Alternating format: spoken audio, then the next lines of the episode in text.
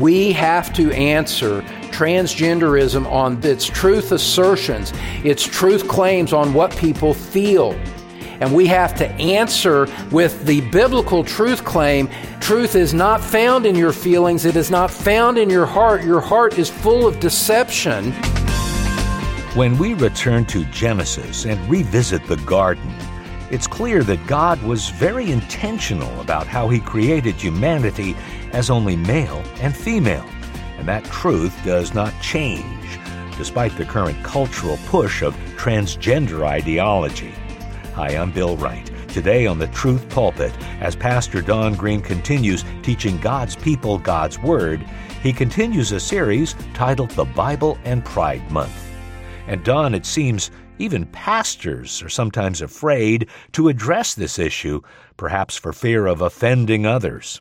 Well, Bill, it's that, and it's it's even more than that. You know, the Bible says in Romans one that that God hands people over who deny Him and hands them over to the lusts of their hearts, so that their bodies would be dishonored among them. And that's what we see happening here. It's an outworking of the wrath of God on a godless society, and it's important for us to frame the issues in those ways, my friend, because when we frame it like that, we understand that the issue is sin, and the answer, therefore, is Jesus Christ. When we rightly understand transgenderism, we're in a position to point people back to their Creator and the provision for reconciliation to Him that He has made in the sending of His Son.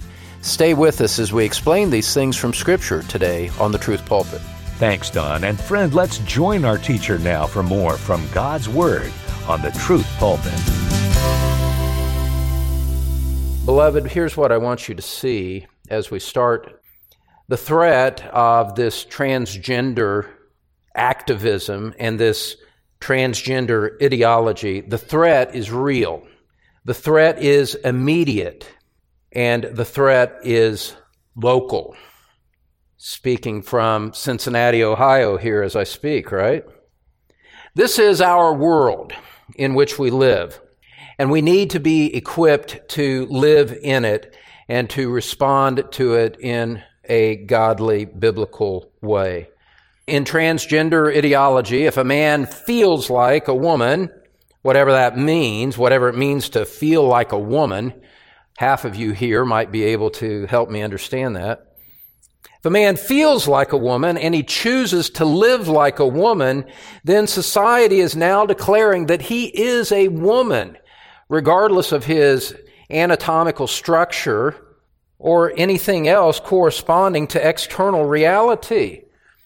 What we need to do, what we're endeavoring to do in this somewhat brief series, is to offer a biblical answer for society and for the people of God. The Bible teaches, so I'm giving you a twofold response, a twofold intellectual answer here, a negative and a positive. First of all, the Bible teaches that mankind does not know what truth is, and further, that mankind does not want to know what the truth is. This is colossal. This is cosmic. This is not capable of being reduced to an internet meme. The Bible makes a fundamental assault on all the truth claims of men and repudiates them and tells men you're not even capable of evaluating truth, let alone telling us what the truth is. Wow. Now, that's the, in one sense, the negative, the convicting side of it. Having exposed that, then we need to tell them what to do, right? Let's just assume that somebody says, okay, I believe you. What do I do then? Or in the face of hostility, of continued hostility, to God's word about it. What is our message then in light of the inevitable resistance that comes when scripture speaks so plainly and fires missiles at the proud heart of man? What is our follow up to those truth claim assertions? Well, beloved, I love this. There's a sense in which I feel completely liberated as I'm teaching these things and have no regard for what the opinion of unbelievers is about what, what's being said here. We, you and I, we're standing on the Word of God alone. I stand alone on the Word of God, the B I B L E. What I want you to see with that children's lyric, that children's verse, is that that's exactly where we're at. We're standing alone on Scripture here. So what do we do? Then what, what's our follow-up message after having made those assertions against their truth claims? Here it is, beloved. What do we do? We must call those men and women to repent to repent of the autonomy of mind that undergirds everything about transgender ideology. We are calling upon them to repent of the very way that they think. We are calling them to repent of all of their presuppositions about what is true. Nothing less will do. Nothing less brings the, brings it out into the open. And scripture emphasizes this message of repentance repeatedly, even if the seeker sensitive movement has been too embarrassed about repentance to speak it to those who come under the sound of their voice. Scripture repeatedly calls men to repent in this fundamental way of which I am speaking here this evening. I'm not going to have you turn to these places. Just write the verse references down for your future reference. We're still under the label of the intellectual answer to transgenderism. In Ezekiel chapter 14 verse 6, it says, Repent and turn away from your idols and turn your faces away from all your abominations. In Ezekiel chapter 33 verse 11, it says, Turn back, turn back from your evil ways. In Matthew 4, verse 17, Jesus said, Repent, for the kingdom of heaven is at hand. In Acts chapter 17, verse 30, it says that God is now declaring to men that all people everywhere should repent because he has fixed a day in which he will judge the world in righteousness through a man whom he has appointed having furnished proof to all men by raising him from the dead. God has furnished proof of the truth of his word to all men. Christ is risen from the dead. This is not to be denied. And so we call on men to exchange their reliance on self for an exclusive reliance on Christ as he is revealed in scripture for men to openly confess and acknowledge they don't know what truth is. They need to be instructed to come to Christ humbly and saying, Christ, not only save me, but teach me as my Lord and teacher. To say it one more time, transgenderism removes the external objectivity of truth and replaces it with a subjectivity that is based on feelings. That approach to determining truth claims is a retreat into irretrievable darkness. You cannot get out of that. You cannot get out of that unless you repent of it, unless the Spirit of God opens your blind eyes to see and to understand. And that's why the Christian church, that's why the evangelical church cannot stand idly by while this engulfs our society. We must raise our voice in protest. This is our Wittenberg door. This is our 95 Theses nailed on the public door in protest of everything that is assumed and accepted by society. Transgender ideology exposes men to fall in a terrifying manner into the hands of the living God because it seals off truth from them. It seals them, as it were, under the wrath of God, which we saw in Romans chapter 1. It directs them inward to find truth rather than outward to Christ. And there is no salvation inside your heart, beloved. We must look outside ourselves for truth. We must look outside ourselves for deliverance. We must look outside of ourselves for salvation because our sin has lost us and condemned us. And so, I said that the intellectual answer to transgenderism is, is to assert the depravity of man and to call them to repentance. Secondly, instead of this reliance on feelings, we boldly assert that truth is found in Scripture alone. in the 66 books of the Bible. God has not left us without a witness. God has not left man in darkness. He has given a sure, reliable, revealed word whereby men can go and read and with the help of the Holy Spirit have their eyes open to what is true, what is real, where reality is. What is reality? It's the way that things really are. Scripture alone tells us what that is, particularly in the realm of truth claims and in man's understanding of himself. Jesus said in John 17, verse 17, Sanctify them in the truth. Thy word is truth. And so, understand that in the familiarity and the simplicity of things that we've said so many times here within the walls of, of this auditorium, that the things that are familiar truth to us and that undergird our Christian lives are the things that answer this phenomenon, this ideology that has overtaken our world. We assert that God is the authority, that Christ as the second person of the, the Trinity is the embodiment of that authority. Christ has affirmed the authority of the Old Testament, pre-authenticated the writing of the New Testament. The Holy Spirit, who is the third member of the Blessed Trinity, inspired the writers of Scripture to record exactly what the God of truth wanted them to say. God cannot lie, Titus 1 2, and therefore whatever his word says is utterly reliable truth, and that is where we go to find the answers to the meaning of our existence and our understanding of self. And beloved, there's a, there's a beautiful simplicity to all of this. Go to the end of Matthew's Gospel, Matthew 28, verses 19 and 20. We answer transgender ideology by asserting the deceitfulness of the heart of man to reject their presuppositions about truth. We call them to repent of it.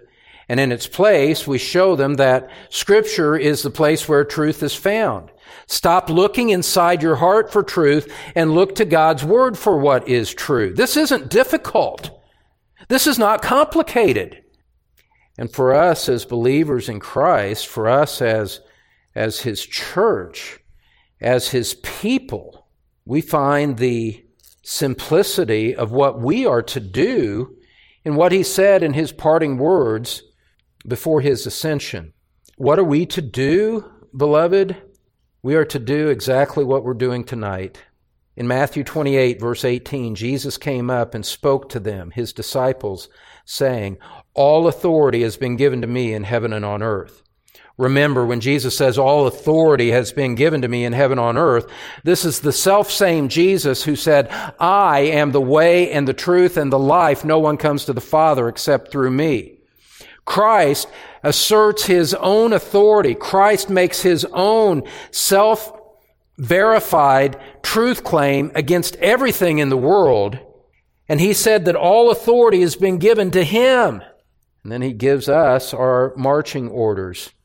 Verse 19, Go therefore and make disciples of all the nations, baptizing them in the name of the Father and the Son and the Holy Spirit. Stop there for just a moment. You know what comes next anyway. I picture, I picture the weak, trembling bride of Christ under the onslaught of this ideology, feeling its weakness, feeling overwhelmed, feeling intimidated by it all, not knowing what to do. And what we find here in this passage known as the Great Commission is that Christ has told us what to do. For us, here and those that are like minded with us, that are committed to the Bible and teaching it, we don't have to do anything different. Jesus said, What are we to do, Jesus? You could approach it this way Jesus, what then do we do? How do we answer this worldview that is so hostile to everything that we hold dear? Jesus says, verse 20, you go out teaching them to observe all that I commanded you. You just go out and teach my word. You go out and assert, assert the truth of my word, explain what it means within its context. And you call on people to believe in Christ. And that's what the church is to do. Say, oh, but Lord, I'm, I'm weak. I'm not enough. You, know, look, there, there are, there are people with real governmental authority that are lined up against everything that we're saying here. And it's getting worse. And they call me an enemy of the people. I'm, not that anyone's called me that, but you get the point. I'm speaking in some hyperbole. Lord, everybody is opposed to what we believe. How can we ever survive? Who's going to listen to this? Who's going to believe our report about these things? No one's going to listen to this, Lord, you might say in your weaker moments. Well, Christ anticipated even that. Concern. He had said in verse 18, he says, All authority has been given to me. And then he tells us, after giving us this stunning commission, he says, Lo, I am with you always, even to the end of the age the Christ who is risen from the dead, the Christ who created the worlds, the Christ who rules over all, the Christ who is coming again, that self same Christ of glory and honor and truth, that Christ tells us that He is with us as we do this. And therefore, we're not intimidated by what anybody says, by whatever the circumstances may be. He is with us. And as you in your workplace, you and your families, you and your neighborhoods, as our church in this pulpit, as we endeavor in reliance on that Holy Spirit to help us as we are faithful to this truth, Christ says, I am with you, which means that we can just do what we do and trust the results to Him without fear. That we can assert these things and then go home at night, put our head on our pillow and sleep sweetly and sleep soundly, knowing that the sovereign Christ is over it all and he is helping us as we seek to be faithful to him. And in that position, beloved, we're unconquerable. Not of anything intrinsic in us, but because our Christ is unconquerable. Satan slew him through his agents, the Jews and the Romans, and Christ conquered death. There's nothing that can overthrow him. There's nothing that can overpower him. He is Lord over all, and he is with us. And when I think about it from that perspective, then what it does to me is it makes me just all the more want to do this. It makes me want to proclaim this in faithfulness to Him.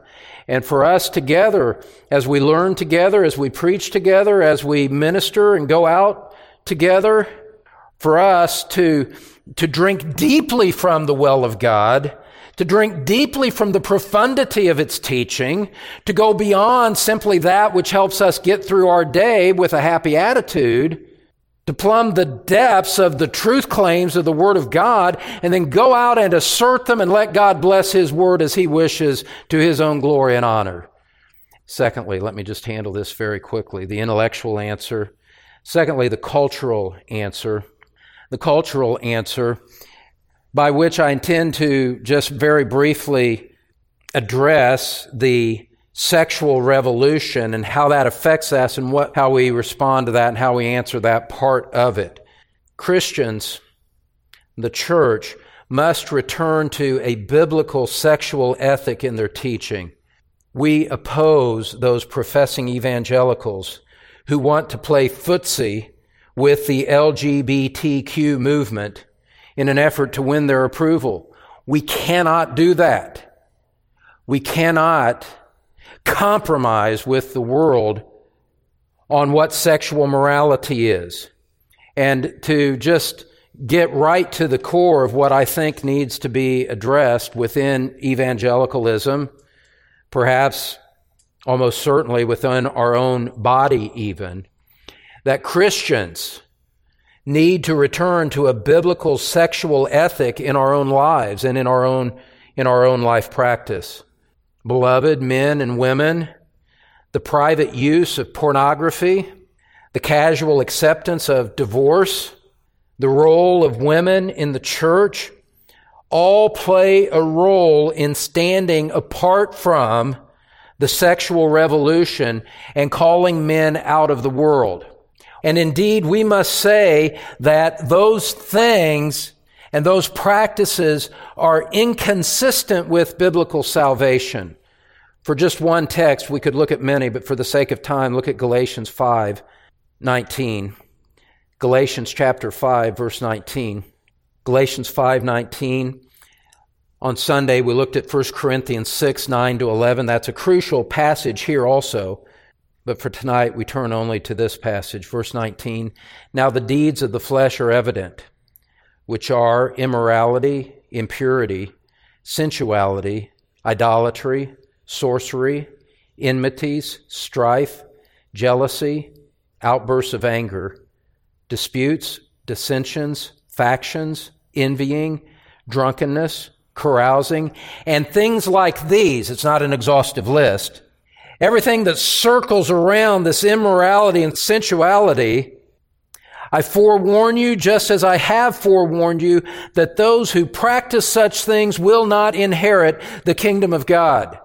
We have grown so accustomed to preachers teaching a false view of grace that encourages men in their sin and affirms them as Christians even as they are living in iniquity, even as they leave their spouses to join with another mate. And we say, that's okay. You're a Christian. It's a struggle. I understand. And we blunt the cutting edge of the knife of God's word that says people who, people who live this way unrepentantly will not enter the kingdom of heaven. It was Jesus who said, Many will say to me on that day, Lord, Lord, did I not? And he'll say, Depart from me. I never knew you. Depart from me, you workers of lawlessness. And so for us, the cultural answer, as much as we might say it to the world outside, I think that this needs to be said to the Christian community. This needs to be said to us. We need to take this to heart ourselves and to understand that the prevailing licentious culture of seeker sensitive religion means that they are not Christians at all. And so we tell them, even as we tell the world, that they must repent and turn to Christ to be saved. We warn the church about the danger of its disobedience. We warn the world about the danger of its truth claims. And we come to this conclusion, a twofold conclusion here. Nothing about this is going to be easy because nothing about this tickles the ears of those who need to hear it the most. This is a direct confrontation with the way that people think and the way that people live. And it's, in one sense, it's not going to be easy. There are centuries of momentum and inertia in place. We are going up against the Rocky Mountains with two bare hands and pushing back. Nothing is easy, and no one is predisposed to listen. Which, on a human level, beloved, means this it means that we're doomed to fail, right? Humanly speaking, we are doomed to fail.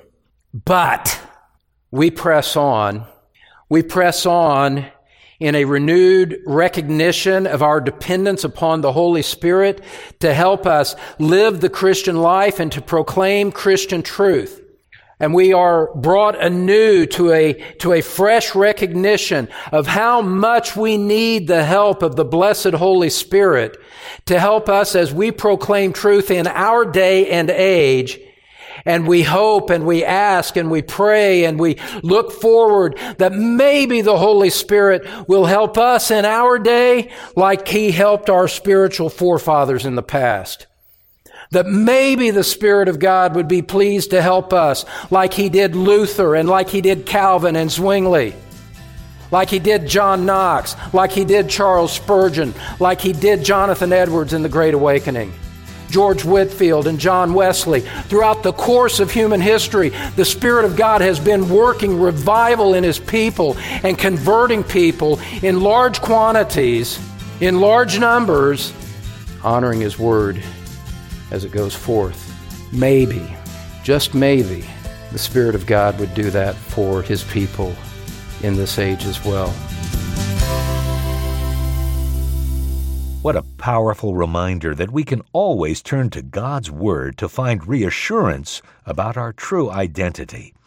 And when we understand that, we can share that truth with those who might be confused and struggling with their identity. On our next program, Pastor Don Green will discuss God's guardrails on gender. So join us for more of our current series, The Bible and Pride Month, here on the Truth Pulpit. But right now, Don's back in studio with a final message. It may surprise you to know that our ministry reaches nearly all 50 states and over 40 countries on a consistent monthly basis. And so God's Word is having an impact, and He will never allow it to return void. You know, friend, would you consider supporting our broadcast to enable these podcasts and airing over local radio stations to continue as we minister God's Word? You can find the ability to give on our website, thetruthpulpit.com. Thanks, Don.